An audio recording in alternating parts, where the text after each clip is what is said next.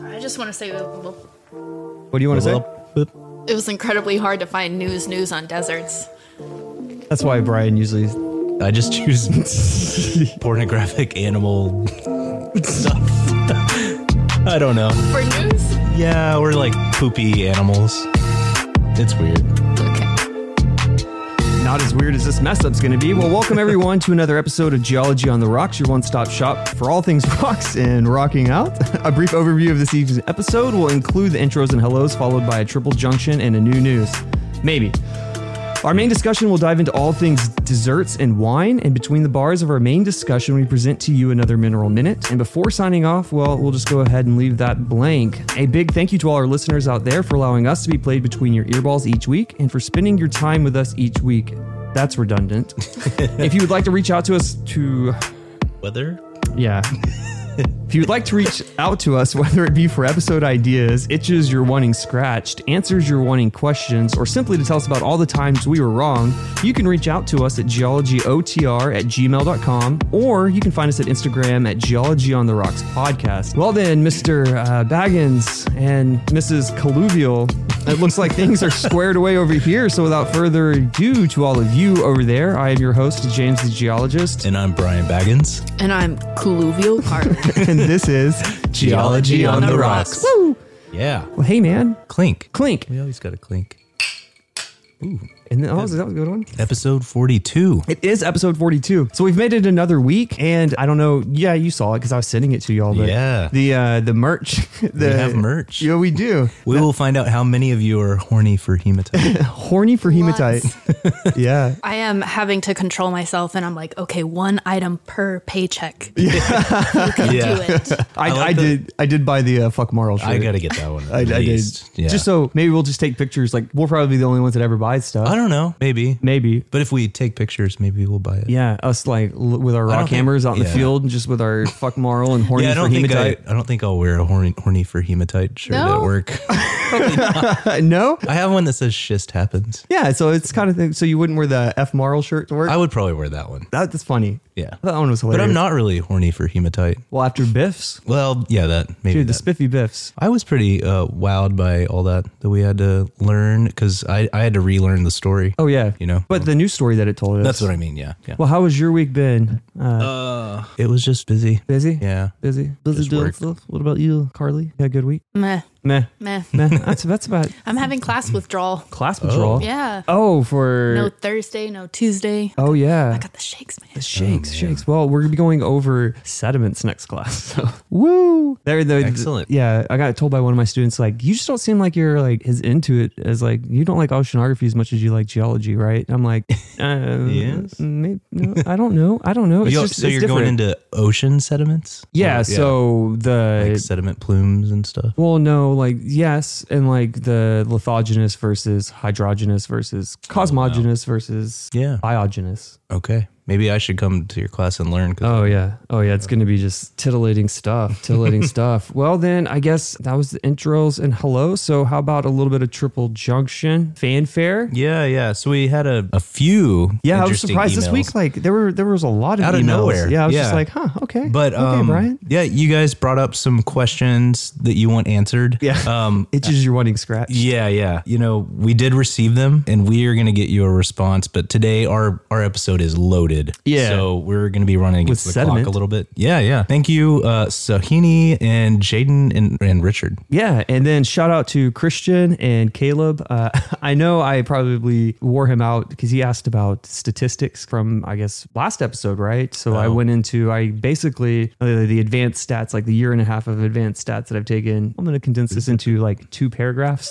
so hopefully that made sense. Yeah. And shout out to Jim. Lots of love and support behind you. And I would throw a sheep into a volcano for you. Awesome. Yeah, that's Uh, that's, some dedication. Yeah, that's that's basically my my bucket list is when I leave these mo- this mortal coil, I want to be. Oh, I told my kids that their job is to throw me into a volcano. That would be awesome. That's how I don't want to be buried. I want to be cremated, but if I could be cremated by a volcano, Right. and then I would recrystallize, and then hopefully turn into a rock, and a geologist would study me later. Just chunk me in, baby. What if there was a death volcano video and it had so much organics. In I it don't. I that- don't understand why they don't utilize that, That would be- as like yeah, I the don't know either. ultimate like burial site. Like just throw me in, and then they're always like, "Well, what happens if we if you miss?" I'm like, "We just got to go down there and like kick me in." Yeah. like take a volcano, chuck me in. But yeah, so that was that uh tonight, desserts and wines. Yeah. Right? It's gonna be a fun episode. So for this evening's episode, we're going to be covering all things desserts and wine, and we will include such uh, musings as climatic conditions that create desserts, geographic distribution of Earth's desserts, weathering, dunes, surface morphologies, then maybe spend some time in between chronicling the desserts landscape, history, and the mysterious disappearance of the Saharan deserts and its mighty return to glory. Yeah. So climate's one of the primary factors that contributes to determining the morphology of an environment or region, right? So many factors are there that converge to establish climate and they're used to classify it, including annual irradiation and distribution of the water masses surrounding and the mountains, latitude, longitude. Yeah, right, right, right, Brian. So the temperature, precipitation, and wine flows are also elements that determine climate. So, in fact, the development of vegetation and animal life is as bound to climate as the shape assumed by the landscape itself. And I'm sure to some extent, climate regulates humankind's ability to sort of like establish itself in specific places around the globe, right? Right, right, right. And then so we we can really think about climate, I guess, as this body of atmospheric conditions that really manifest themselves at those conditions in turn are what is influencing particular regions in a given geologic area, if you will. Yeah, so, and also the distribution of native vegetation can also play a defart. Uh,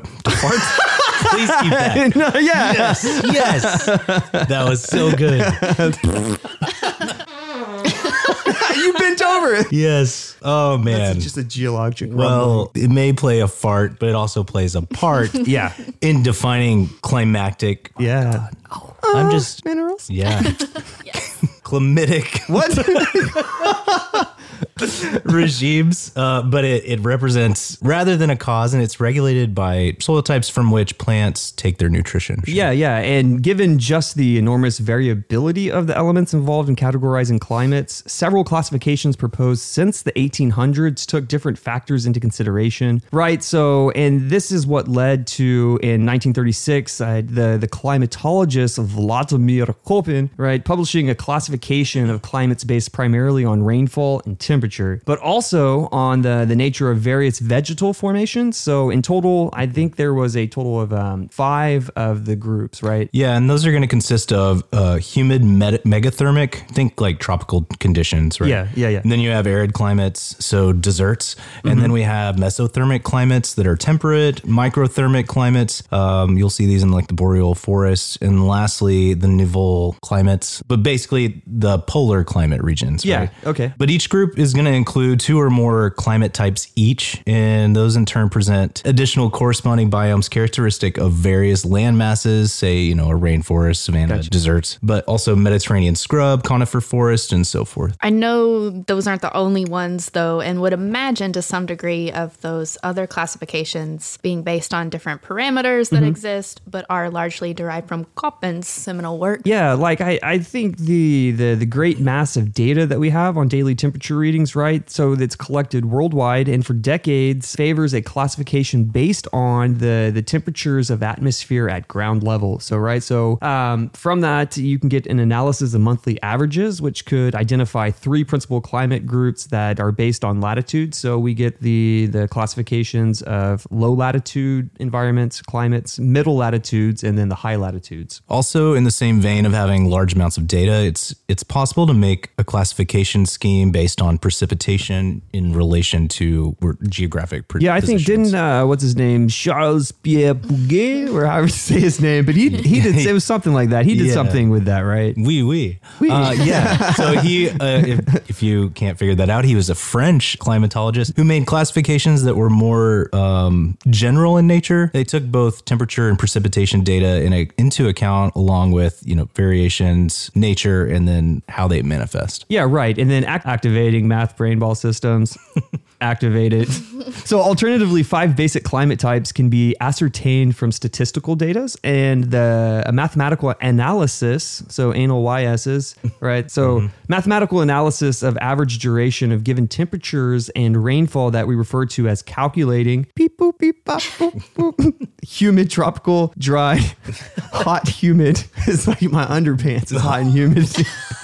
Yeah, but it's also temperate as I get older, right? So cold, humid, temperate, and polar climates. Uh, regardless of your hot underpants and all these classifications of Error, error. they they all indicate geographic areas with distinct meteorological regimes the morphological characteristics of each territory and if you don't remember from last week that's the processes that define its landscape are strictly tied to these regimes So then we can look to these climatic conditions that create deserts, and boy, do I love me some deserts. So speaking of, if you could have only one desert, what would it be? And go, Carly. It would be the Andes frozen custard, specifically the straw Anna. What is that? Don't look at Yeah, me I like don't- that. I don't. Andes frozen custard? Well, I do, but I so I think of like orange leaf. Yeah, it's just like a I don't know how custard is different from ice cream, but is it smoother it is silky Mm. smooth. Cu- So it's like a colluvium yeah, Yeah.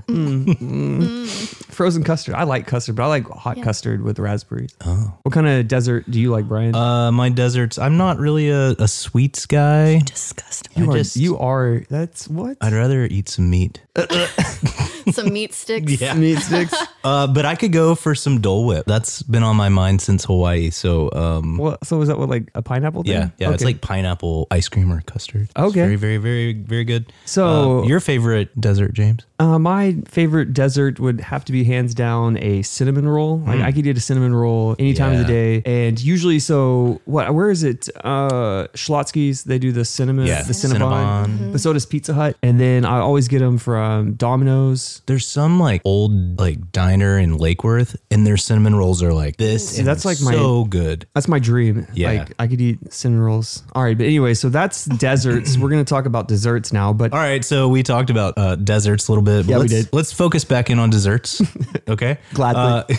Uh, okay, so the desserts we're talking about here are defined by a particularly arid region of the planet. You're going to have limited vegetation cover or none. And then the fauna is scarce or quite different. Yeah. It's created by the convergence of certain climatic conditions with particular factors in many ways that surround the area. Yeah, and the, the the dessert's a mobile and sometimes spectral image, and its look of apparent lifelessness can suggest an immutable landscape that is beyond history, crystallized always and forever in time. I love when you say crystallized. I know it's a little poetic, eh? But yeah, so the reality is something else, right? Yeah, so obviously. many stylized figures that represent typical animals of the savannah are painted or scratched Yeah. on the rock walls.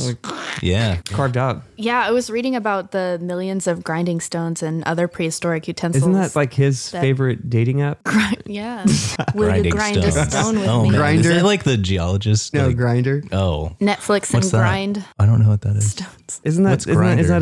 that a, a male dating Yeah, site it is. Is it really? Mm-hmm. for Oh. males on males? Okay. Well, that explains why I had no experience with it. That's not So, true. That's look not. at- that's look not, at him that's just not what he told- pretending he doesn't know. That's That not what he I'm told not- me in a private email. He said. not He in- said, "Don't tell I'm not anybody." into other people's doo doo makers. Yeah, that's he. He said he would say that, so don't let anybody Mm-hmm. fool you. You said you would say that in front of people. I but- did? Yeah, in Oh. your private email. I'm you not were ready. like- I'm not ready. Okay. When you're ready, we're here for you. Okay. We support you.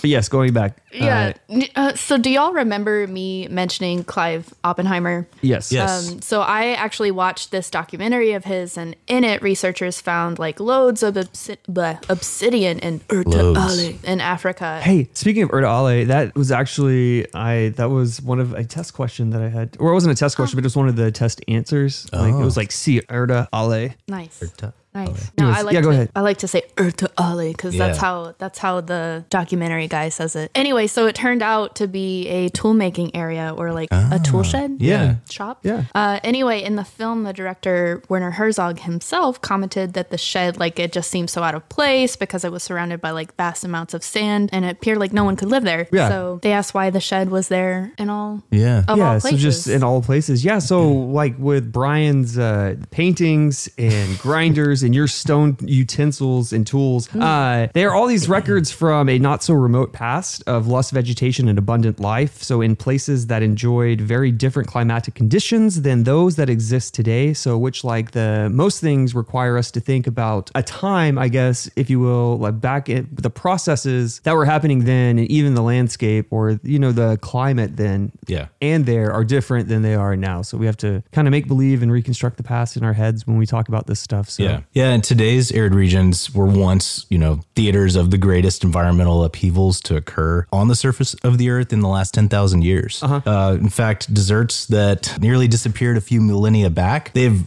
reconquered immense territory in basically in a short amount of time, like a few hundred years. Yeah, yeah, yeah. And also, the, the scale of this phenomenon is comparable only to what happened in the temperate regions at the end of the last ice age. So, when we see that the glaciers begin to withdraw, and unlike areas affected by glaciation, these desert regions were densely populated. It was precisely in those times that the sheep rearing first emerged in a part of Africa, while agriculture started to take hold and began to spread into Asia. Well, climate change and the ensuing aridity had dramatic effects. You bet it did. on the, yeah on the humans and their communities and it primed migrations uh, extinction of cultures and then distinct kinds of cultural adaptation to new environments Yeah, yeah, and keep in mind that the the dessert we see today is the result of a series of geomorphologic phenomenon that primarily involves solar and wind energy, uh, with water playing out a small secondary role. So, right, water is usually the the the great equalizer, but in this case, it's not. So, working jointly, these primary factors govern the existence of the two known types of landscapes. And first are the the sea of dunes, or ergs, or edians, edians, however you say that word, as they are so often called, uh, but uh, not to me. And two rocky deserts or hamadas. And what what we see in them are typical features and characteristics that can really be identified, which would really appear dissonant with the morphological processes in effect today that began when the desert had more water. Wow. okay well okay you're so you're saying rocky mountain masses right Yeah. Yeah, Not we- Rocky Mountain oysters. yeah we would think of the central saharan massifs or the tisali Akakas.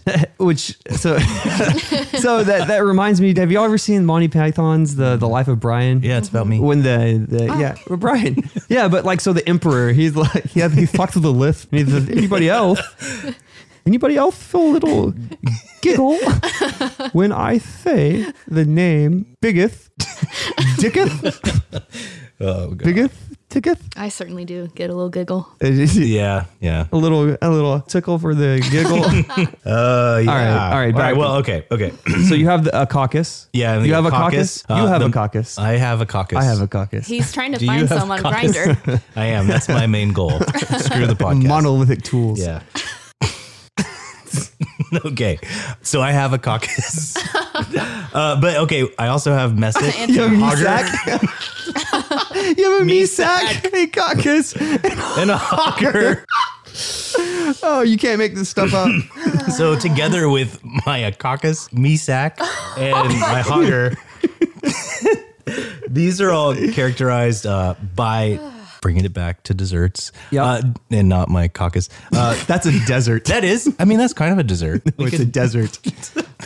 Okay. Uh, certain geomorphologic features they date back to the late tertiary here, and were they're remnants of a tropical climate. It prevailed back then, and these these basic features are inselbergs and surrounding pediments, peneplains, and even remains of ancient laterite soils. Right. Stupid clay stuff. So You'd boring. love it. Uh, and a forest of rock pinnacles, um, valleys, and canyons uh, furrow these mountain masses. Maybe you want to look for evidence of ancient fluvial networks of this. Yeah, and what you would find here are ancient fluvial networks that are far larger than today's scarce water resources um, in the region today would yield. Right. And then just because like right now I think of kind of a geomorphological of deserts, right? And then the the mountain landscapes, as they rarely do, do not really lend themselves to prevailing evidence of the humid climate in the upper and middle Holocene. So today's geomorphological uh, agents of erosion and the degradation of walls by gravitational action really they're going to tend to really cancel more recent morphological and sedimentary evidence, especially from the Quaternary, because these are generally made of unconsolidated particles. Yeah, and then there are actually karst cavities and spacious uh, rock shelters that came to be You have formed. a karst cavity. Oh, Yeah, you do. I do. I'm sorry we're picking on you today. I know. It's, Yeah, I'm sorry. It's the blowing cave leave me in my caucus and my and your cavities. In your alone. spacious uh, rock shelter. spacious. Sounds like a good place to be. yeah, so the the rock shelters they were formed and they're relics of tertiary morphogenesis and these developed with the dissolution and hydrolysis of siliceous sandstones and originated, you know, at the same time of the so, so-called uh, stratification joints and fractures that were caused by dissolution and rock falls. And these places have um, the most significance in a geologic study of the area since the caves have protected and preserved bits of deposit from erosion. yeah. Yeah. All right. Okay. Hold the phone, friends. Okay. I've got a question. Uh, so, as a listener of your show, I've been wondering about like the difference between silica, quartz, etc. So, for an example, I read researchers like looked at gypsum and quartz base sands from the Monahan um, Monahan's Monahan's dunes and discovered that quartz is heavier. Um, so it's not easily moved by aeolian processes. Uh, so silica seems to be like a part of many important geological processes and features. So just wondering why. Yeah, yeah. Um, so we can answer that. Silica is basically a compound of silicon and oxygen. Yeah. that's arranged in a tetrahedron, which is weird because that's S basically you. would- four. yeah, but you weird. he- you see SiO2 as silica, but yeah, these make up the mineral quartz. But it can also be in like biological systems and and stuff like that. Diatoms, radiolarians. Yeah, yeah. But it makes up quartz when arranged specifically, and basically it's it's covalent bonds that attach one silicon atom to four oxygen. But three dimensionally, it becomes SiO2 because of how they're linked together. Um, silica compounds they're also included in all silicate minerals. So go look up Bowen's reaction series, and I won't dive into that. So when you say like a basalt has a weight percent of like, usually they'll have that basalt like diagram, and it'll have less than whatever, like you know, fifty percent silica. Silica. silica. It's the amount of silica in all the chemistry. Okay. So you, do, you wouldn't be looking for a quartz phenocryst or in the ground mass. It would be tied to whatever. Mm. Um, but then you get into like orosilicates, nesosilicates, and you start to get more complex. Inosilicates. Yeah, yeah. I know. Phyllosilicates. Yeah, but um, and you are right. So gypsum is going to be lighter than quartz. I would just say that it's not quartz isn't as easily moved. And gypsum's a hydrated sulfate, so Yeah. calcium hydrated Yeah. sulfate. It's not even a silica. Yeah, Okay. It, it's a hydrogenous sediment that precipitates out before It halite is. because it's less soluble It's in an ocean water. evaporite It's an mineral. evaporite.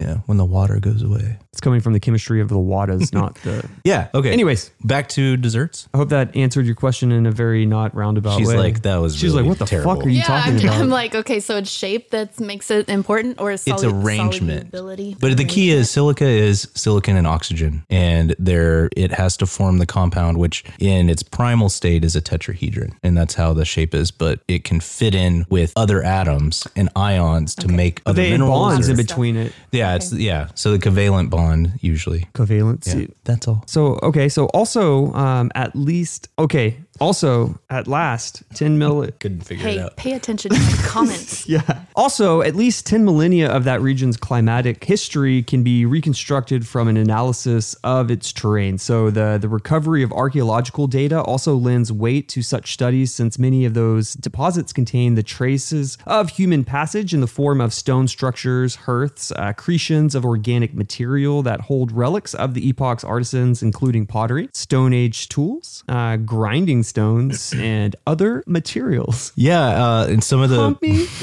some of the, the most significant galleries of prehistoric art, especially Saharan, are found in the walls of these caves and rock shelters. Yeah. um, but they're they're in the form of paintings and graffiti in Labias, Labias, Labias. hey, I've got one of those. Yeah, we're It's talking about Libya. desserts. It's Libya. Dang it! I was like, this doesn't. But it, sound when it good. went away with all this stuff, I didn't want to. Hey, maybe they named a region. just go with it. In as is, in uh, labias, uh, there's a gorge or wadi called the Tishunet that occurs across the Akakas Mountains. Travertine deposits in the form of rock slides and masti- massive uh, stalactite curtains that developed where the two rock strata meet. They've been observed in some of Wadi's high valley caves. Did you mean Plotties. Bodies. twatties? Did you mean? I meant twatties. Did you mean twatties? I always lord. mean twice. Good gorge. Uh, so how, how- so we know travertine is created by a sedimentary process typical of water-rich environments where water is concentrated in hydric cisterns in these mountain masses following long periods of strong and constant rains. Yeah, and it's uh just calcite basically. Yeah, fun little calcite slicky stuff. But as we've mentioned, um, conditions today are radically different. CaCO3? Yeah. mhm.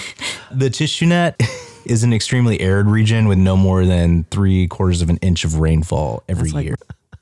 the travertine here, uh, it appears to have formed about 10 to 14,000 years ago, and that indicating that the most intense period of rain in the Saharan region fell between the end of the, the lower Pleistocene and the Holocene. Right, but the, the more articulated stratigraphic successions are preserved in big caverns or caves that are left over from the vast tertiary karstic systems. So the the, the famous Tin Hanakatan cave in the Algerian Tassili, for example, contains a 16 foot thick stratigraphic succession and documents that humans frequented this place with uh, regularity during the long intervals, if you will, of time from the Mesolithic to the late pastoral stages. Uh, ground sediments of aolic sands dating to the upper Pleistocene have been found in uh, stratigraphic sequence along the huge Uin Af- Afuda cavern and in the Uin Tabu rock shelter in Libya. Yeah. Uh, and uh, those red colored sands, they contain no organic substances. Right. Their analysis shows that the area was a desert in the early Pleistocene, and which coincides with the apex of glaciers in the middle latitudes and didn't differ much from today's environmental conditions. Right, and then the, the, the sands did, however, contain chipped stone objects affiliated with the Mustarian and Atarian cultures, which prove that humans did, in fact, frequent this desert area in Paleolithic times. Then, with the upper part of the stratigraphic sequence, there contains really this Holocene deposit when looking at it, and that contrasts with the older sediments in color, consistency, and actually foreign matter altogether. So dark colored deposits in dessert. Yeah, so the dark colored deposits instead are actually rich in organic material and especially vegetal ash and carbonaceous fragments linked to prehistoric hearths. Which is kind of weird, right? Yeah. Um, other than narrating, you know, the climatic status of epochs past, studying the caves, that'll reconstruct the events, the customs, and the habits of the ancient populace. And among those findings are the the windbreak shelters in Libya's Uan Afuda cavern, so large hearths and posts from a habitation in the Uan Tabu, and dry stone walls in the Tin Torah cave. Large vegetal deposits dominated by the the remains of herbaceous plants uh, were neither burned nor associated with the coprolites found in the region. Yeah, sh- shit happens. yeah, coprolite happens. It yeah, does. that's You- really interesting. You know Uh, what coprolites are? What? You know what coprolites are? Fossilized feces. Doo-doo. Okay, I knew I was like he was leading me somewhere, Yeah. like the billions. Yeah. Oh, yeah, yeah. Oh yeah, the two L's. See, two Starting L's. to catch on. it's a thing. Slowly. Yeah, so I then imagine that like an accumulation of vegetable debris. It leads me to believe that it was possibly carried into the cave by humans with the objective, in all likelihood, of laying up forage for animals. Tasty. Yeah, I think that was the case, especially with the large quantity of sheep and goat manure. Like Hmm. in this, in the studies that we were reading, suggesting that uh, one of the most ancient attempts to, to domesticate the animals happened in the cave that we're talking about. So that the same type of goat, the Almatra- the Alamotrago larvia, actually still survives today, but in a wild state in the Saharan Massive. Fun facts. Also contain sediments that date back to the early Holocene or contain relics of the EPA Paleolithic. What'd you just say? Epipaleo. E EP. the EP. the EP Paleolithic. Oh, like epipaleolithic and mesolithic cultures that are relatively quite rare. Yeah. Caverns containing remnants of pastoral civilizations, they're far more numerous and developed from 8 to 3rd millennia, which their deposits are strongly influenced by the presence of humans. Since these are lost over time, they provide a really a formidable source of paleo ecological data. But the the black sands are interesting. So that that they are um, at the base of the secession are going to require a humid environment to transform the organic matter into hummus. I always say hummus, humus. Well, we're talking about desserts. Yeah, yeah. So the organic matter into humus, and then the the circulation of solutions in the sediments also attests to the presence of the patinas Mm. and chalky concretions. Tina. Yeah.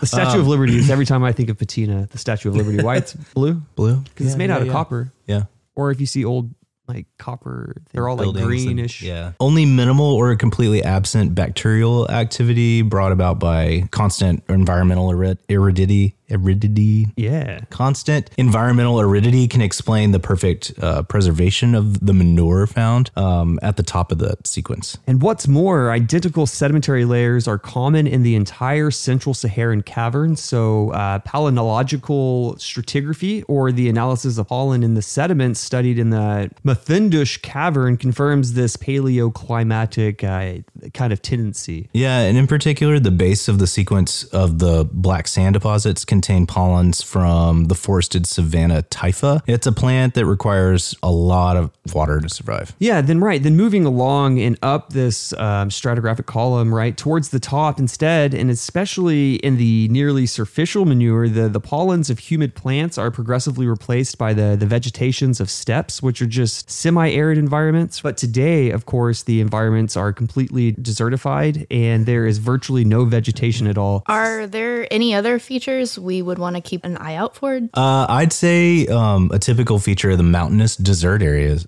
Yeah. Yeah, I would say that Um, too. And the the adjacent rock plateaus called hamadas. Hamada. Uh, is going to be this black surface. It's created by desert varnish. Yeah. It's very yummy and it's a very thin patina found particularly in practically every dessert in the world. Powder coating on it. It's the special sauce. Jeez, I didn't even mean that to be bad. He looked at me when he said it. I did not. I looked at your microphone. Pat Tina? Patina. We got a Pat Tina. Hi, I'm Pat Tina. Pat Tina, just your normal uh, Her Tina. I'm Pat. I'm Pat Tina. Okay, so yeah, so um, when we think of patina, it's almost like a crust that is only really the, a few microns thick, and preferably develops on rocks that are really most resistant to wind erosion, like sandstone or lava, granites.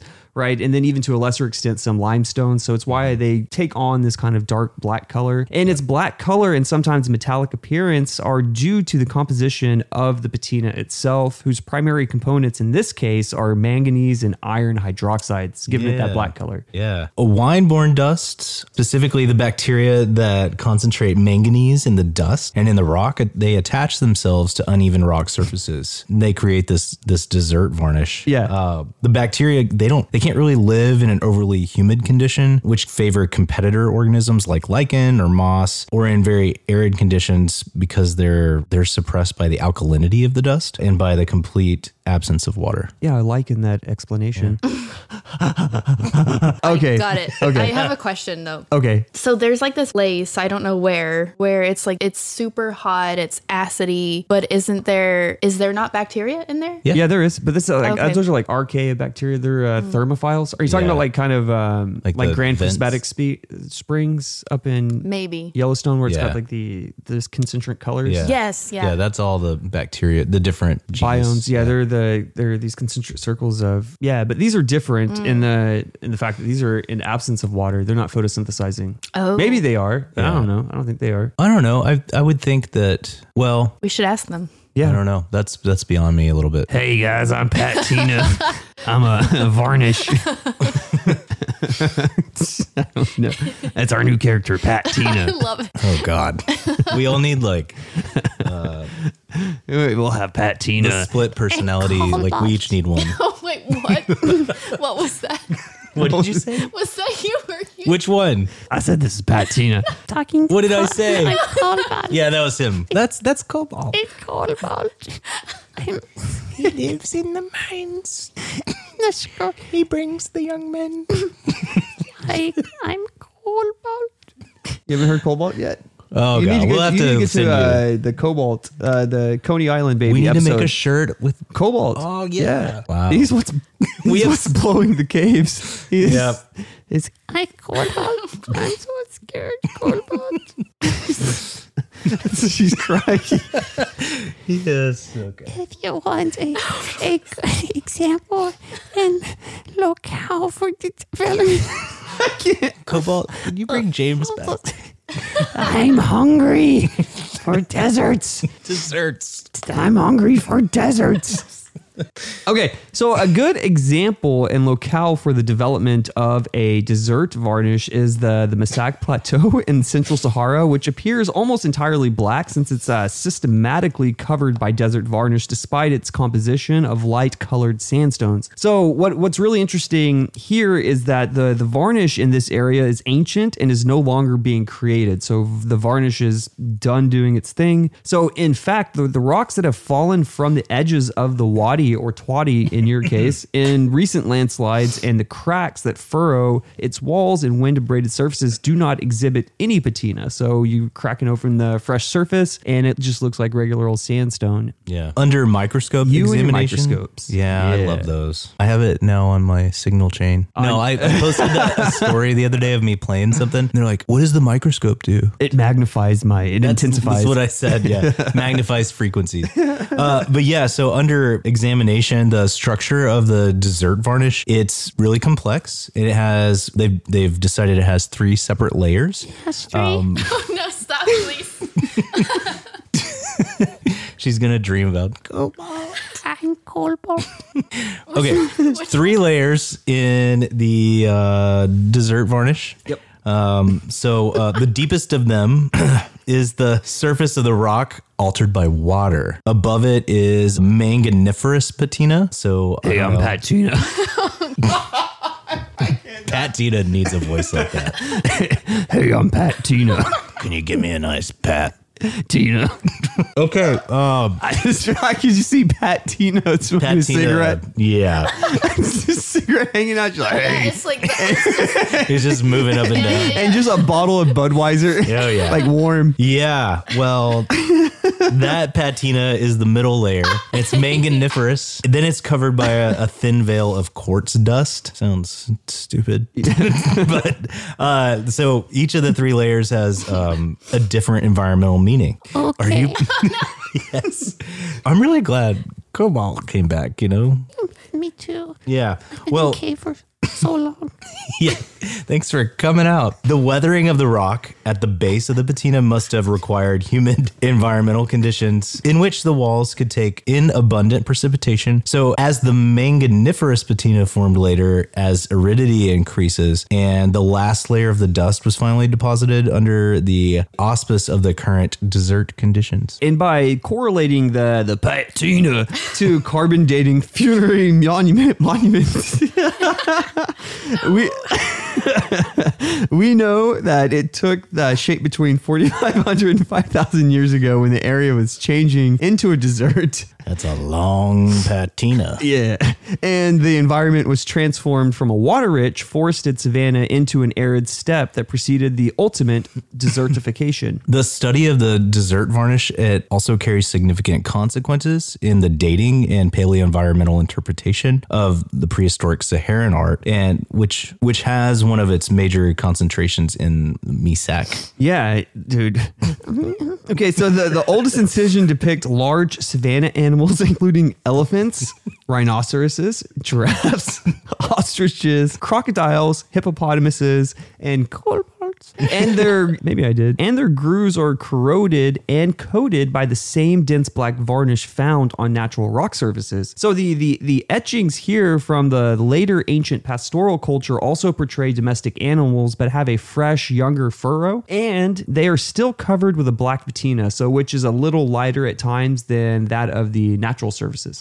Yeah, and finally the groups of etchings that belong to the recent pas- pastoral culture, which also portrayed domestic animals, but with more synoptic style. They're free of the black varnish and they're veiled instead by a thin reddish alteration. Ooh. Wonder what that could be. And those more recent etchings are from the, the, the proto historic and historic ages in which drawings of camels and warriors armed with shields and swords appear. Right. So, along with writings in the, the Tifanag alphabet, do not show any surface alterations at all. So, what we're seeing here is kind of this cool thing going on. Yeah. So really, the the varnish signals a chronological and paleo environmental demarcation among uh, the different groups of graffiti. The two oldest groups, uh, ancient wild fauna and ancient pastoral, belong to the beginning of the Holocene, um, and they were inscribed when the area still had and enjoyed a humid climate. Yeah, so in particular, the group of the ancient wild fauna etchings with its corroded grooves passed through a long period of humidity during which the walls of rock were subject to active weathering. So the, the late pastoral graffiti lacked a black patina and were etched after arid conditions had already been established and were long suited to patina formations.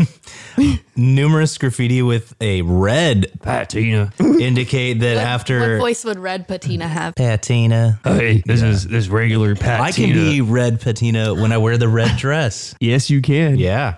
Uh, okay. Well, so red patina indicate that after aridification occurred, the ancient transportation routes were not abandoned, but they were frequented by groups of shepherds, even though climate conditions were getting a lot more challenging. Yeah, right. And all this is super interesting, right? So almost like how Dale took the the cultural clues and combined them with the geologic tools to tell kind of this this cool story. So I mean, it's super neat, neato, pedito. Yeah, I was thinking back to Dale too. I think in one of the episodes he said something like ancient peoples were really the first geologists. So that's really cool. Yeah. I like that. How about we kind of outline where we would find desserts more globally? Like where might a dessert be formed and why and distinguish characteristics? Tell me all the things. You're going to get all the things, right? So, okay, so a geographically speaking, geographic positions and the distance from the sea and other humid zones define the continentality of a region. So, every zone west of subtropical regions is thus uh, delineated and governed by moisture free winds. And it's really these dynamics of cyclonic atmospheric circulation that are important as they are responsible for the precipitation itself and for a territory's or orography. Right, that's weird. I'm always thinking of like orogenies, but uh, a territory's orography, uh, which is simply the branch of physical geography dealing with the mountains, mountains. Uh, temperature is another distinguishing characteristics of desserts. Monthly averages are often extreme. So highs hit 60 to 70 degrees centigrade or 140 to 158 degrees Fahrenheit. Pretty hot. Yeah, in hot desserts and lows around negative 30 degrees centigrade or negative 22 degrees Fahrenheit in cold ones. That's colder than my wife's heart. But even like in the difference in temperature between the ground and the overlying air, it'll provoke turbulent movement of the irregular winds. Right. Sorry, and- that was me. Yeah, way to go. We all felt it. A fart. The irregular winds that act as erosive and transporting agents. Yeah, and then really this aridity of a region can also be influenced by the albedo, which is the difference between the solar irradiation that strikes the surface and the radiation reflected into the atmosphere from that same surface, right? So some of some other factors that might contribute to the formation of deserts are its tectonic structural makeup and the lithology of its rock substrate. empirical formulas are actually used to distinguish an arid environment from a semi-arid environment. And one of these defines the aridity index denoted by the letter I. I. Uh, I, which is derived from a ratio between precipitation and evapotranspiration. Yeah. Uh, calculated on an annual basis. Other index of the aridity considers the average annual precipitation, which is P, and then temperature, which is T. So the formula would be expressed as I equals P of a T plus 10.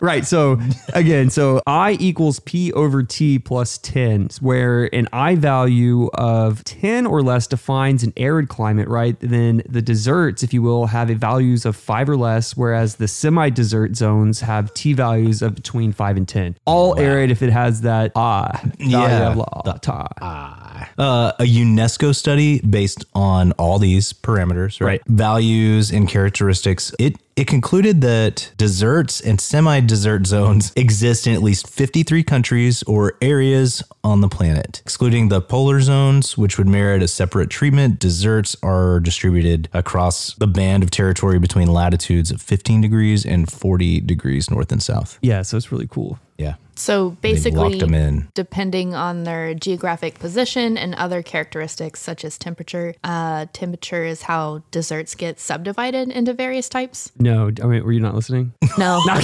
I'm kidding. I'm kidding. Precisely. I, was, I was like holding your burp, man. You can do this.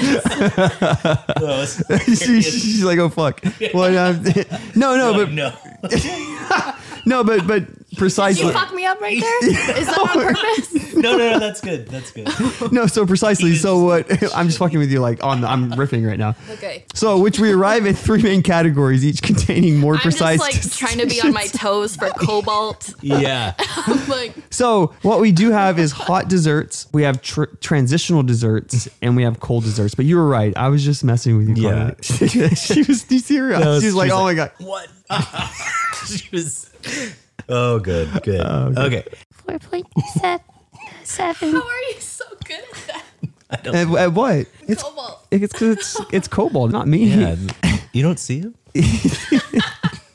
No, I have. I'm hidden in the cave. You can't see me. Me cobalt happy. Oh God. You're just gonna have to read that now. Make cobalt happy. But before we go any further, I say we do a little bit of beach cleanup things and then Yeah. a little bit of mineral minute. Mineral.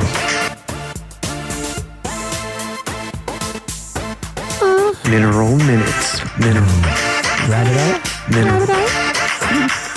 Mineral minutes. I love rabbitite. Minerals.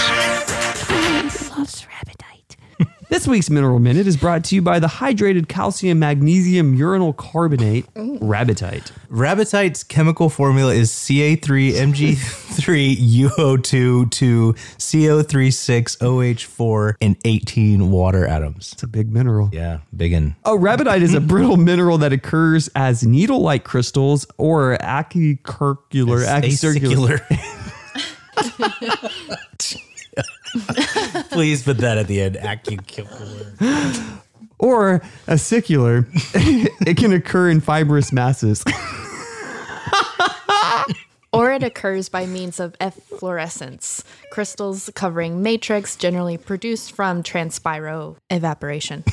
Rabbitite is a translucent, pale green to greenish yellow mineral with a silky luster. like your voice.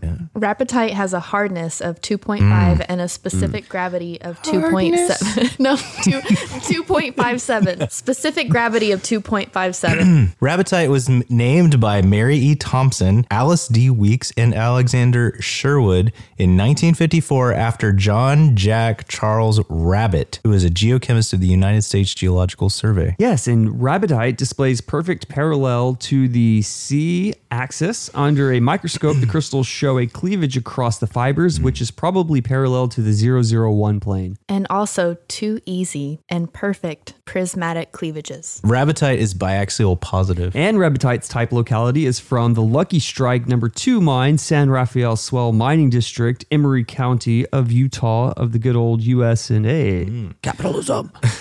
Stay tuned for next week's mineral, petchekite. That's, You said it right. did. You said it great. Okay, so we've talked about what and how desserts do and how humans interacting in them are and things and stories and more things and long stuff. But I say now we turn our attention a little bit to the the weathering aspects. Yeah. So I found it um, interesting that the, the the desserts are characterized by two kinds of surface topography, right? So the the desserts on shields called platforms, and the other being basin desserts. And platforms are typically exceptionally stable zones with limited tectonic activity, such as the plains of Africa and the Sahara and South Africa, and most of the Saudi Arabian Peninsula, parts of Asia, India, and then Australia as well. Yeah, then these shield deserts are going to be dominated by erosional surfaces that are often established on rocks of volcanic origin found at the base of stratigraphic sequences, as in Western Australia and Southern Africa, or on wide, shallow basins like the drainage area of Lake Eyre in Australia or Lake Chad had in Africa. Yeah, and a third platform consists of surfaces that developed on horizontally layered sedimentary rocks like the plateaus of Colorado and Central Asia, or on the outcrop of Nubian sandstone in North Africa. Yeah. Uh, so the origin of these plains is not connected to their current aridity. But their topography features include deep canyons and plateau regions of Colorado or in northern Nambia, and only locally elevated, isolated hills called Inselbergs forged by fires of hell. Yeah. No, no, I was just kidding about that. But no, but they're rather formed by the differential erosion. Yeah, yeah. Intra mountain basin deserts are dominated by a succession of mountains and troughs, uh, often characterized by entoric, which is a closed drainage system. Yeah. They're common in active seismic areas. So your southwestern US. Seriously, put that in there. I just added a C to that word. I know. Arid litorals of Chile and Peru and Iran, Afghanistan, Pakistan, and a portion of Central Asia. Does that word offend you? So special and sometimes this unique complaining. morphologies are found within various environments. So they, they may occupy small areas or limited zones, but are always, as mentioned earlier, invariable linked to three basic elements. So you have the climate, you have the geology, and the age of the surface itself. Desert surfaces are subject to weathering and mass wasting processes. the most frequent are atmospheric, mechanical, and chemical in origin and are described more broadly as we move forward. Yeah. So the, the shapes they, they engender are found in many desserts. So, however different and far from one another uh, they may be. So the similar morphological the similar morphologies do not guarantee, however, that the, the same geologic mechanisms generated them. So, for instance, on the ground, uh, different processes can give rise to comparable forms in different places, starting from different beginnings, akin to, I guess you could think of convergent evolution, kind of like in biology. Yeah. So, and okay. So weathering affects both rock outcroppings and the detritus uh, made up of sand, cobbles, um, and it's, you know, characterized by being superficial and selective. The superficial nature of this weathering is because water infiltration and temperature variations don't penetrate very deeply, sadly, but whereas weathering in humid climates affects a considerable thickness of rock. I'll tell you who's not superficial and is not very selective. Pat Tina. she doesn't care. Take Okay. what she can get. Yes, she does. And she takes it without asking. Okay, so the selectivity of atmospheric weathering derives instead from the fact that desert rocks are exposed rather than covered by soil or vegetation. So, really, these lithologic and structural characteristics of rock control their weathering. Thus, fractures, faults, crystal edges, and other planes of weakness exposed at a rock's surface tend to direct, concentrate, and control the processes of its degradation. Then finally, an alteration varies according to the rock's exposure, which depends in turn upon local variations of temperature and humidity. Correct. So, surface rocks are subject to phenomena of splintering, um, desquamation, or exfoliation, if you will. Yeah. breakage and granular um, disaggregation, the final result is the creation of huge quantities of debris. Large. large, huge. Splintering or the shattering into coarse, angular flakes and breakage, pebbles, and spherical blocks that look like they were split by an axe. Hi-ya. Okay. Uh, they happen in various kinds of rock, but rarely in rough grained igneous rocks. Yeah. Split rocks have been reported in many, many deserts, and salt crystals are often observed along the fracture plate. Fun fact. Des-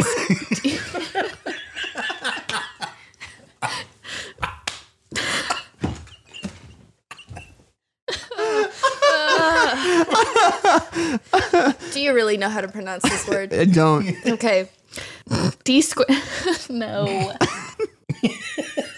Desquamation or hold on.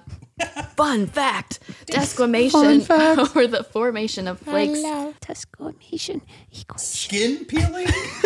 That's what it says. Flakes, yeah, Yeah. flaking off. Um, or the formation of flakes parallel to the surface can occur in on isolated boulders where it is called onion peeling or across entire outcroppings of rock. Fun facts. So to occur at all, the, the material must expand somewhat in response to fluctuating temperatures. So second, foreign substances such as ice, salt, or roots that are likely to be present must expand. And finally, uh, one of the several chemical changes must occur. So, such as water absorption by colloidal substances, hydration of oxidation of silicates. Exactly, man. Yeah, you got it.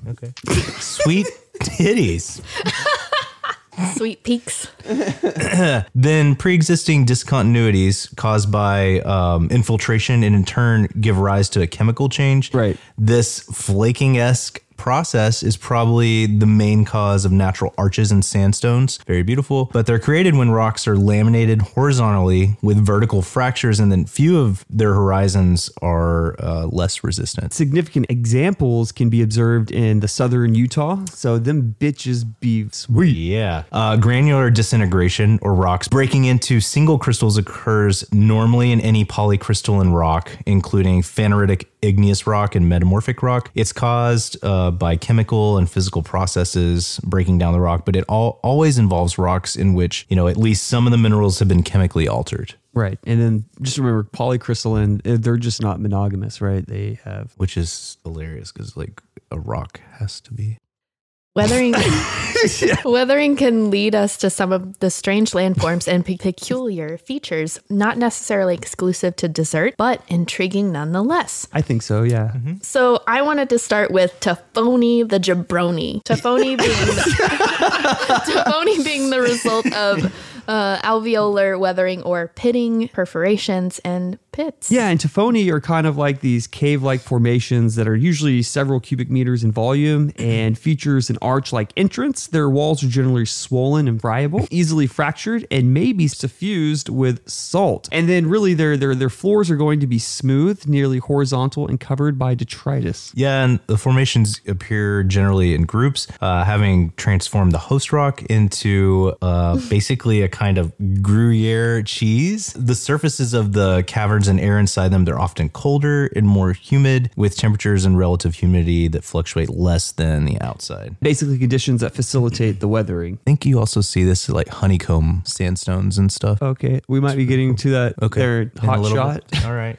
Sorry. So basically conditions that facilis- facilitate weathering. Bingo. And we Yeah. see uh, Tifoni are in various climate conditions and coastal environments like the Galura in Sardinia and in many deserts, including, you know, the Mojave, Sonora, Antarctic, Atacama, Sahara, Saudi Arabian, and southern Australia. Yeah, and they can also develop in many variety of rocks and have been observed in the agrolites, schists, uh, or slate, porphyry, rhyolite, limestone, sandstones, gneiss, Hmm. and granite, where uh, the the most spectacular forms are actually found. sir. Well, however, the origin of Tifoni is uh, the jabroni. That's another one. Uh, has been somewhat of uh, a subject of controversy and debate. Salt weathering is most often called to be to to account. Certain flared shapes found in the lower section of steep walls on granitic Inselbergs are linked to Tifoni. the jabroni. Then the unique alveoli, which are these small hollows, 5 to 50 centimeters or 2 to 20 inches in diameter, that form honeycomb structures when they appear in groups. Morphologically, they are similar to small tophony, and both forms are sometimes present, but no common origin is implied here. Funny story about that. Uh, Yeah. I took a picture off the internet and sent it to an email to this lead engineer for Ray Roberts Dam because we were investigating the um, weathering of the uh, the Woodbine sandstone, and it was like somewhere like in Utah or something, it's like completely honeycombed. He goes, "Is that at the lake?" And I was like, "Yeah, yeah." He was like flipping out, and I was like, "Dude, I'm just kidding." he didn't like. He didn't. think that Yeah, was funny. You're you're jerking his chain. Yeah, yeah. All right. Well, Al Pulling his Violi- rod. I did pull his rod. And you didn't even have to go to Grinder to I do didn't. it. See, I haven't had to use it yet.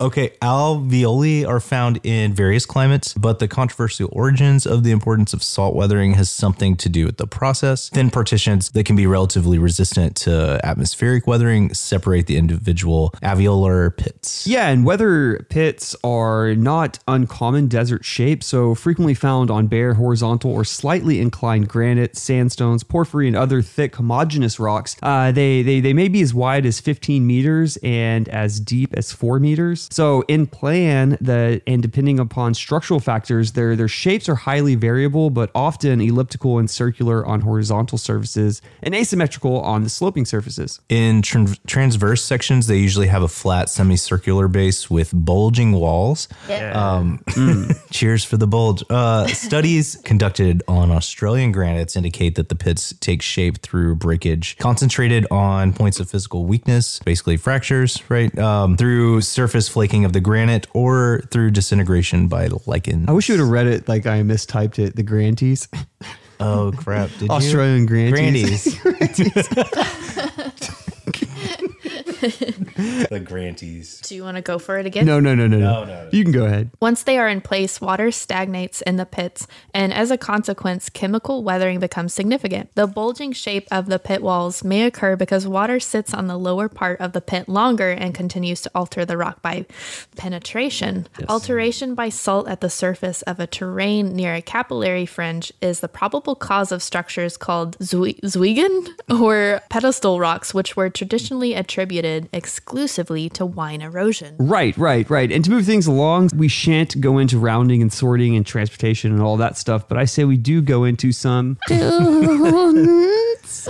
Yes, and dunes, dunes yeah. are basically sands that they form distinct accumulations uh, with well-defined morphologies that are typical of wine action. Yeah, and uh, these landforms can vary from as small as a foot up to 1,300 feet and construction size of a single Brian's Doodoo Maker across four Brian Doodoo Makers, or roughly a meter, all the way up to a kilometer wide. What's that? Like 15, maybe 16 Ryan Doodoo makers? Probably. Yeah, probably, but for certain, its morphology is closely linked to constant wine action, while its potential for movement is bound to the topography of the substrate, including obstacles or vegetation. Yeah, so these dunes can slowly lose their characteristic shapes and mobility when they are colonized by vegetation and soil begins to form following a change in climate. And the, the size of a dune is defined by three elements. So it's got to deal with the height, width, and the length, volume, right? They sometimes begin to form where the topographic surface is irregular. Small depressions or minute irregularities or even vegetation can first trap the sand. Then, as wine passes from a perfectly flat to a corrugated surface, its velocity immediately drops, its carrying capacity is diminished, and matter is deposited. Dunes, yeah, dunes can be created by standing accumulations from the sandy residue left by a passing mobile dune and by strong descendant currents that often occur in arid zones. Aimed at the ground, the currents will sweep sand up and then drop it elsewhere in the form of accumulation. Yeah, and then isolated and asymmetrical dunes are created when a wine bearing grains runs into a patch of sand. And in this way, the grains, which had been rebounding vigorously from the hard surface up wine of the, the patch, now are striking sand grains in the in the patch now. So many grains are now in motion. So many. that the momentum of the wine near the surface becomes too low to sustain grain motion and the sand patch grows. Makes sense. The wine adds to its load by lifting particles from the patch. This higher volume and its added weight cause the load to be deposited and a mobile dune is formed. Yeah, finally. Dun. Movement takes place when the deflation occurs on the wineward side, giving rise to the phenomenon of erosion. Whoa. Yeah, sand's lifted up, pushed upward along the slope by airflows until it reaches the crest where, you know, the material will fall, tumbling, accumulating on the leeward side, which usually has a 35 degree slope. The angle of repose for quartz sandstones. the crest advances windward. The entire dune moves forward, keeping its shape and its symmetry. Enough factors combine to build the dune, and there are so many resulting types and shapes that the classification of dunes is difficult. The first and most important factor is wine. Always, it's wine. So its intensity, regularity, and distribution in the course of a day or a year. So I, I think of like Lord Tyrion from the Game of Thrones and him always having a glass of wind. Yep, yep. Yeah, that wind. Very good. I like it. Yeah. What's your favorite kind of wind? Um, Malbec. Malbec wind.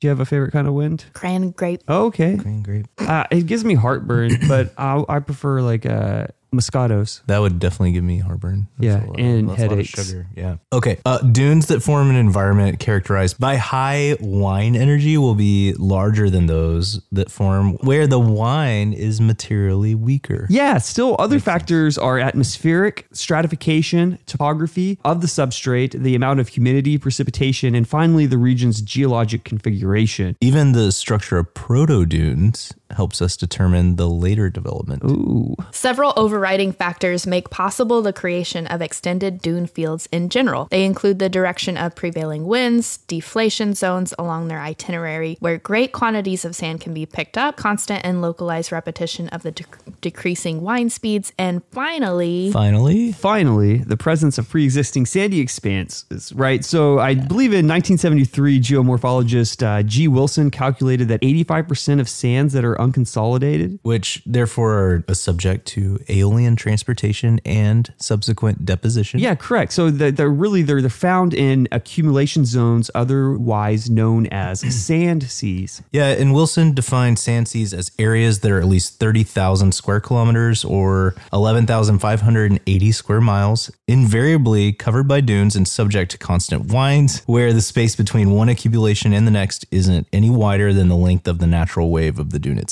Another attribute of dune fields is the presence of more than 10 extended dunes in areas smaller than 11,580 square miles. Oddly specific. 45% of these areas are found in Asia, with 34% in Africa and 20% in Australia. So onto some dune types. So obstacles that have been uh, fastened in place by cementation arrest and stabilize dune migration. So I, I don't know. I think of dunes in a in a way that they're just like always moving. But the the obstacles can be topographic, such as rocks, hills, and depressions, or vegetables. In which case, the the dunes are called phytogenetic. The latter form around plants that must be at least six inches high before they can seize and hold the, the sand or Is that what you say? Six inches to ride. Yeah. Hmm? So called nebkas, uh, a North African term, phytogenetic dunes are common and grow in size wherever wines are substantially weak. So they grow until they really reach this height where uh, I guess the, the wine's velocity is sufficiently strong to recapture a load of transported sand. So the, the kind of plant that generates them determines their size.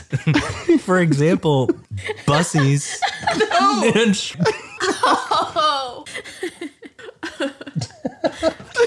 For example, bussies and shrubs built accumulations up to 16 feet high with a radius about 33 feet. There are more remarkable nebkas that can reach nearly 30 feet uh, in height and then more than a kilometer wide. And they're about 100 years old or hundreds, probably. I think you're looking for bushes, not bussies. Where vegetation is especially widespread, parabolic dunes called gar- Garmata take shape. The biggest ones are found in the Thar Desert of India and Pakistan.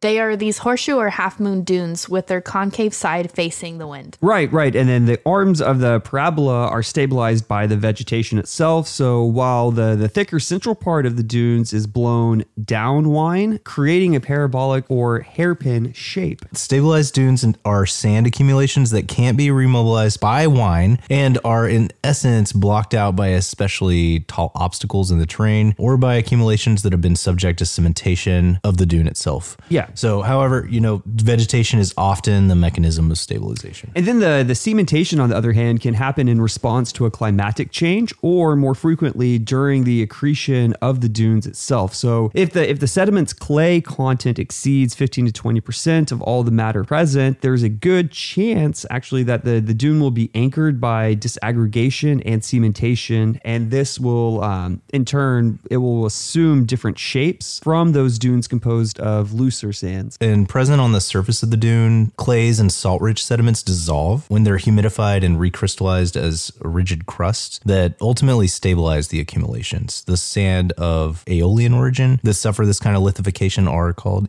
aeolianites. Go figure. That's a pretty word. It is. I like that one. So, mobile dunes are sand accumulations that can and typically move fairly rapidly and singularly or in groups across the desert surface. Among them, we distinguish transverse dunes, which lie perpendicular to the prevailing wine and have a rather low length to width ratio. Yeah, their windward slopes are gradual, where the sand advances by saltation. Yeah. um, the leeward slopes there that'll be the slip face They're steeper where sand moves down slope um, based on or due to gravity. Right. They're asymmetrical uh, with sinuous crests that document the existence of variable lines. So what I think of is saltation is like the the, ball, like the ping pong ball that goes. Yeah. Yeah, yeah that's how I think of it. Transverse dunes often have on their flanks a network of small dunes formed by a wine turbulence. The dunes themselves are of various sizes, occupy 40% of the sand seas in the world's various deserts. especially in uh, I think I think of China or the Sahel or even uh, at Lake Chad. You know, they may assume different morphologies, including dome-shaped dunes, where the transverse elements are incomplete. They're composed of fine sands. They're basically free of slip faces, and they reach no more than usually like six feet in height. Yeah. Barkins, the type of dune most familiar to the public, take their name from the Turk word for monument, but they are also known as Ket in Qatar, Rabad in Saudi Arabia, and Kord in Mauritania. Fun fact. Yeah, can you do that in the cobalt? Fun facts facts for everyone. So they are primarily developed in isolation on the stable surfaces of rocky deserts. In plan, they they trace a crescent moon whose convex side faces the oncoming winds, while its two extremities um, or wings, if you will, trail to the leeward side. Do you mean tips? Yeah, just the, tips. Yeah. The two Only- tips. Only the yeah. Two tips. Wow. Lucky. Double the pleasure. In section, the considerable lack of symmetry, which is typical of all the transverse dunes. It's a little crooked. yeah, it, it, it- it works. the dunes, um, well, yeah, so that becomes really apparent. The dunes can grow to marvelous heights of more than 330 feet, and they can be as wide as about 1,600 feet. Hey, do you know when jokes become dad jokes? Uh. when they become a parent? Oh, man. that was good. I'm going to use that one. Yeah. You're welcome. Barkins tend to lose sand from their wings as they move. Sand continually replaces the lost material so that the dune maintains its size and shape. The replenishment of sand is thus fundamental, and if it were not available, the barkin would be destined to disappear. Or barkins, Yeah. barchans. So uh, I don't know. That's how I say, it, but I, I, it's it's like barkin, barkinoid. Barkin. But anyway, so it's it's been calculated that a ten foot yeah high dunes in the Peruvian dune field um, employs eighteen cubic meters of sand every year in this continental cycle of loss and substitution. So uh, the, the the same dune then is completely recycled. Therefore, like every sixty four years or so, I want to say, and then having traveled little over a mile in that in that time span. in places with the same ae- aeolian regime, but you have more sand, Barkins uh, combine into huge landforms called transverse dunes, which they will span 1.8 miles from wing to wing, and Massive. more than yeah, then more than uh, 1.2 miles in length. 30 to 60 of most sand seas in the southern hemisphere, the Sahara and the Rubal Kali, are occupied by linear dunes, with limited curvature and asymmetry that lend themselves to the formation of slip faces on both sides. They may stretch more than 125 miles long and, though rarely, 980 feet high. So like 42 Brian Doodoo makers. Yeah. Close.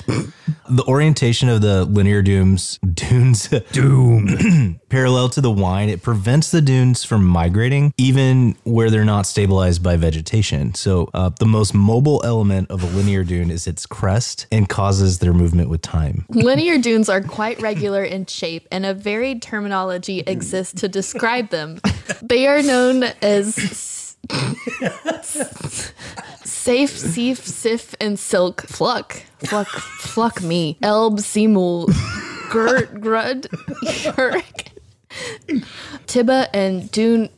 Dune, dune and vague. Well, the valleys between adjacent dunes are called Guid, Gud, Tau- Ter- Teert, Fij, Stratkar, um, Umur, Omurab, Ramba, or cor- Corridor. Yeah, You know that- one. the corridor. See, y'all could totally be fucking with me and like, hey, let's, let's have move- Carly like name all these things, and I'd be like, yeah, geology. Yeah. No, those are real words. Yeah, like the the sifes. you. Sifes. He has that Sifes. glimmer in his eyes. That's because I've been crying. Uh, geomorphologists have attempted to explain the processes that create linear dunes by examining the principal origin, the repetition and maintenance in space of the same form, their growth, parallelism, and coexistence with other types of dunes. Colonization by plants can be caused by large scale climatic change or by variations in precipitation or the Aeolian regime, these changes can take place over a wide span of time, and they're evident in the Sahel dunes in Western Africa, the Kalahari, and a few areas of the Australian deserts, of the Australian deserts, and many other locations. So, morphological studies have shown that surfaces on the linear dunes' lowest slopes are more stable and protected, and thus easier to colonize. large mobile dunes called stellar or star dunes. Super cool. They mass up to 1,300 feet high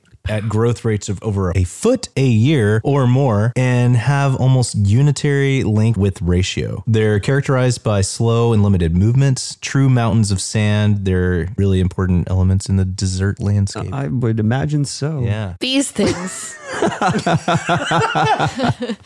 These things are also known as aw grounds, gourds, barihis madanos, or demkas, and they are certainly the tallest of mobile dunes. The most famous ones are found in the Chinese deserts, the Lut in Iran, Wasilpomis, or those in Algeria's Great Eastern Sand Sea, where they cover an area of nearly 4,630 square miles. Yeah, right. And sand dunes assume a very regular distribution in space, and they occur in several variants more elongated in one direction, pyramidal with four arms, rounded off, and compact with short layers, or dunes with three or more highly elongated arms. So, they really, though, the origin of these structures seem to be linked to the multimodal Aeolian regimes or winds that are effectively equal in intensity but blow from different and opposed directions and superimpose their load bearing capacities. All in all, mobile shapes in uh, continual evolution dunes will animate desert and color it with a thousand shades. Sinuous crest with steep slopes on one side and gentle on the other, they reflect sunlight artfully. Taken some really cool photos, and we even did music videos based on this. Yeah. for our previous record, but um, yeah, they so the shadows give that depth to the landscape. So, formed by secondary winds, the structures include complicated furrows and ripples, animals' imprints, and traces left in the transit of the bushes or tumbling pebbles. Form a boundless ensemble of ingredients that make sand deserts the most extraordinary places on the planet, Mr. Baggins. Agreed. So- Colluvium, Carly. Yeah. So all this talk of dunes, we've got to talk about the tallest dunes in North America. What? Which are located in southern Colorado in the Great Sand Dunes National Park. Um, they lie in the San Luis Valley, which is bounded by the Sangre de Cristo Mountains on the eastern side. And James, we uh, we had some fun with the old Sangre de Cristo formation long ago We did. and the uh, San Juan Mountains uh, bounded on the far western extent, and it's you No, so like the coolest part, like I just still remember doing the open mic night in in New Mexico in that mountain town. Oh, yeah. Yeah, and then the bartender leaving, and then uh, we just made our own drinks. What? uh, Mark, like yeah, Mark ordered- he just went back there and just started pouring beers for everybody. you Oh man, that was so fun. Oh yeah, just got to spend like what five weeks in the mountains Right. mapping. Yeah. Okay. So the Great Sand Dunes National Park, it's one of my favorites in the US. So you have alpine ranges, desert, creeks, and then these massive dunes. Dunes. Yeah, you can observe many types of uh, dunes, Dunes. That here that are including. and Maybe um, Carly could tell us what kind. Oh, okay. You want me to read that part? Star dunes, doo doo dunes, Dunes. parabolic dunes, Barkin and transverse dunes, Nebka dunes, and cool dune features like the Chinese walls, which are ledges formed on the ridge of a reverse dune. That's a lot of dunes, dude. Dude, Dude, Did dunes. dunes. where's my dune? Oh, that's me. You're in Excellent. trouble, young man. Strike three. So you may wonder why the largest dunes in North America are in this area of Colorado, and we'll get to that uh, if this hasn't been long enough.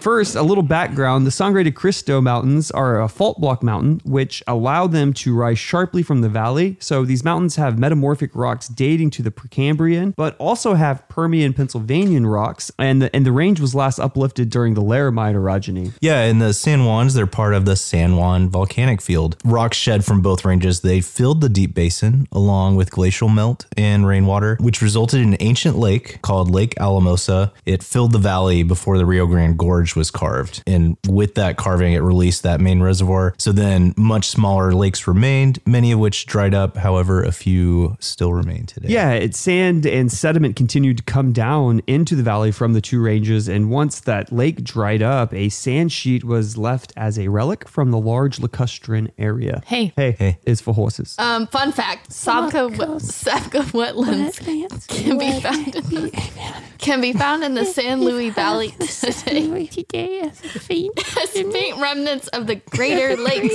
play. Yeah, uh, So it- dark. So Lake Alamosa is believed to have dried up about 450,000 years ago. And then these lesser lakes around it, they dried up. That dried up are supposedly the main players where all that sand comes from that's in this sand sheet. Right, and then dominating southwesterly winds transported that sand into a nice little pocket against the Sangre de Cristo.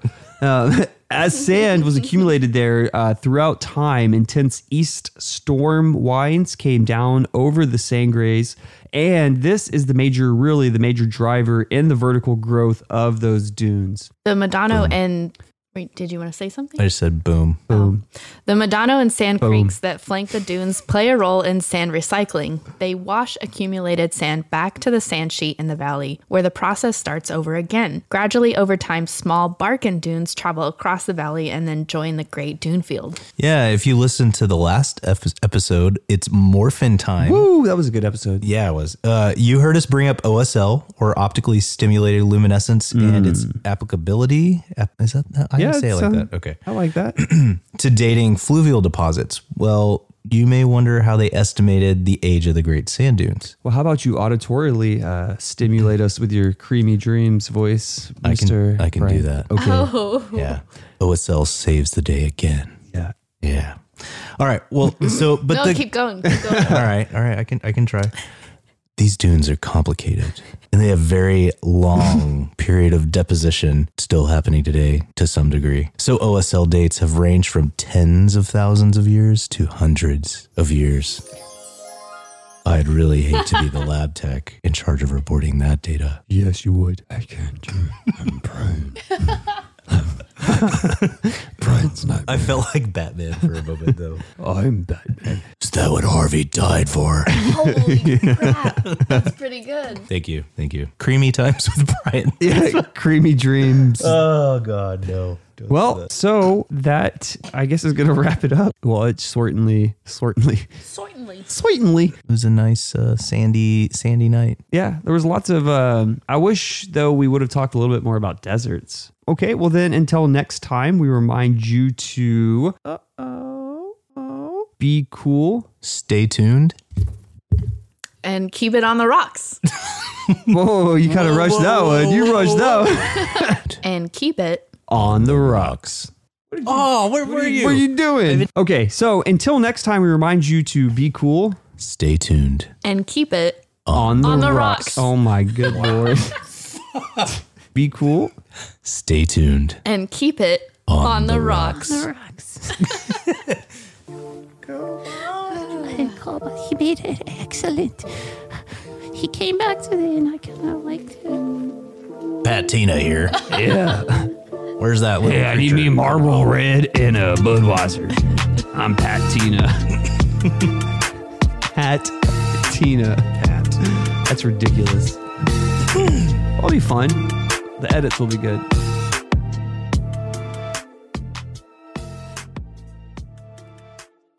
Oh, where were you? What are you I doing? even did my cream voice. Fuck me in the pussy. Cluvium Carly, everyone. Yeah. Let me out and play. I promise to be good He won't touch your doo doo maker Uh, this time. this time. This time. I Don't don't believe you. Will.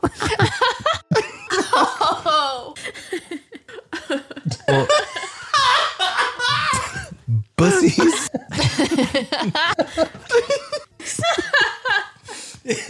Paula Christian Cross Papilla. I get blah, blah, blah. 4.7 inches. I know that size. of prehistoric auric every It's like year. my wife's vagina. What'd you just say? I just got got distracted so by ex- Batman over there. Ribbed for her pleasure. oh yeah, Accucircular. foot of year, a foot of year, a foot a year in like I think. what character? Characteristics. Yeah, Characteristics. can also play a defart neg but neg. Rabbed. Rab, rabad. Is it a word? Des- Oh my god, that was funny.